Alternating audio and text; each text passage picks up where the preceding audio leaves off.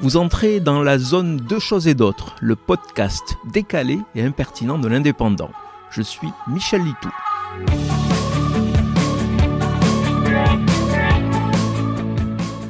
Dans quelques jours, il sera trop tard. C'est maintenant que vous devez réfléchir aux cadeaux que vous envisagez d'offrir à vos proches pour les fêtes de fin d'année, surtout en cette période d'inflation.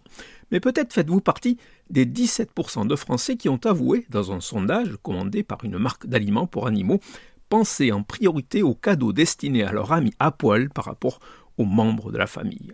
Cela montre l'importance qu'ont ces compagnons de tous les jours, souvent dévoués, dépendants et peu avares de signes de reconnaissance.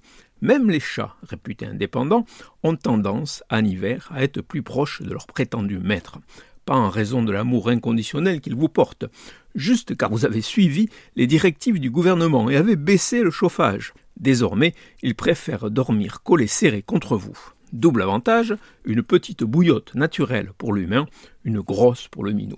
Toujours selon les résultats de cette étude, auprès d'un échantillon de 2667 possesseurs de chats ou de chiens faisant partie de la base client de la marque commanditaire, 69% des chats et chiens vont recevoir un jouet à Noël et 64% une friandise. Mais certains propriétaires vont faire beaucoup mieux.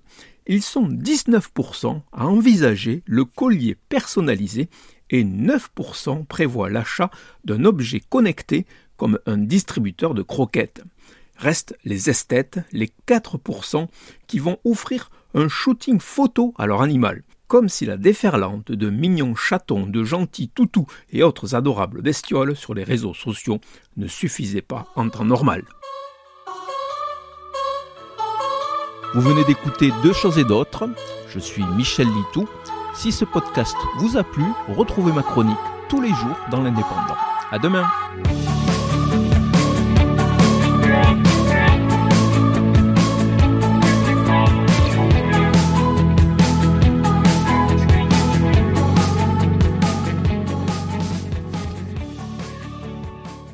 Retrouvez cette émission et toutes nos productions sur Radio Indep et en podcast sur l'indépendant.fr, nos réseaux sociaux et votre plateforme de streaming favorite.